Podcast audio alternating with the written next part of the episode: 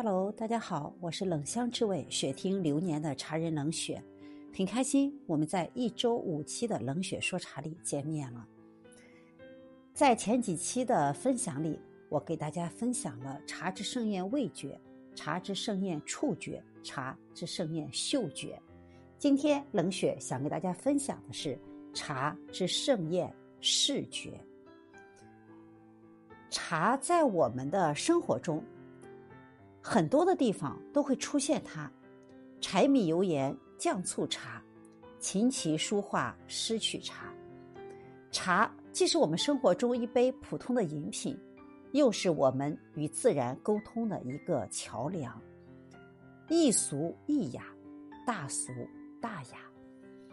而茶的视觉，它不仅仅是停留在物象上，更多的会停留在我们的精神世界。对于美的赏识，到达一个美学和艺术的境界。我们中国的古人爱喝茶，更爱在自然中喝茶。从唐代的文人茶会、寺院茶会、宫廷茶会，到宋代再加上的斗茶会，到了明代，更多的文人更喜欢走出他们的房居，走到自然中去饮茶。所以就有了庭院茶会、山水茶会。明代著名的文豪文征明曾经有一幅，大家可以在百度上随便搜到的名著《惠山品茗图》。在《惠山品茗图》中，文征明和好友携谱携器，不惜车马劳顿来到惠山，只为那一汪泉水，可以得一盏香茗。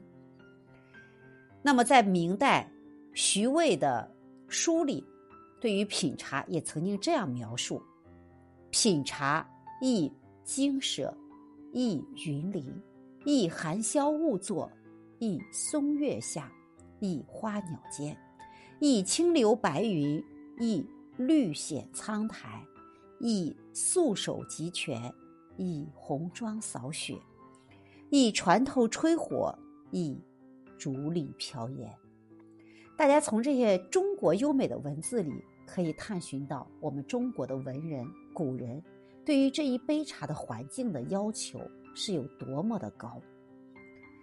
那么，在陆书生的《茶寮记》里，也简单的记载了我们明代的人对于品茶，意于凉台静室，曲几明窗，僧寮道院，松风竹月，宴坐行饮。清谈把卷，茶的视觉，我觉得真的是一场盛宴。我们就算走进现在的茶馆，茶馆空间对于美学的设计以及艺术的高度一直在追求着。一个小小的房间或者一处小小的房间，错落有致，处处风景，插花挂画比比皆是，在雅致中彰显着现代人饮茶的趣味和风雅。这就是茶之盛宴视觉。今天冷雪给大家分享的是我们古人对于视觉的诉求。那么在下一期的冷雪说茶里，我继续给大家分享茶之盛宴视觉的茶席、人和我们面前的那一杯茶，在茶中遇见更美好、更美丽的自己。如果你觉得你的生活过于烦闷、过于忙碌，过于简单，过于平淡，那么你就把茶请到我们的生命中，请到我们的生活中，与中国六大茶类，与一杯茶相约，共度美好的每一寸的生活时光。我们下期见。